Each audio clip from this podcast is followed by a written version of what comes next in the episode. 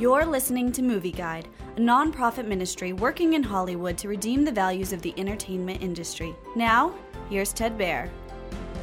The Nature of Romance is a light drama airing on Up TV. The story follows a travel writer, Jackie, who goes camping at a state park with her best friend, Annette. Everything goes wrong, however, and Jackie finds herself alone on the trip waiting for an RV repairman.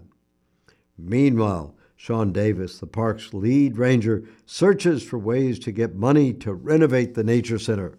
When Sean finds out Jackie's a travel writer, he wonders if she can write a piece that'll bring more tourists to the park. Along the way, romance blossoms between them. The nature of romance is well acted and tells a sweet, appealing story. However, it has a strong romantic worldview with light moral and environmentalist elements. A character talks about following her dreams and focusing on the positive. There's also an underlying themes about finding the right romantic partner. Despite that, the nature of romance has some moral elements stressing friendship, kindness, and honoring one's mother.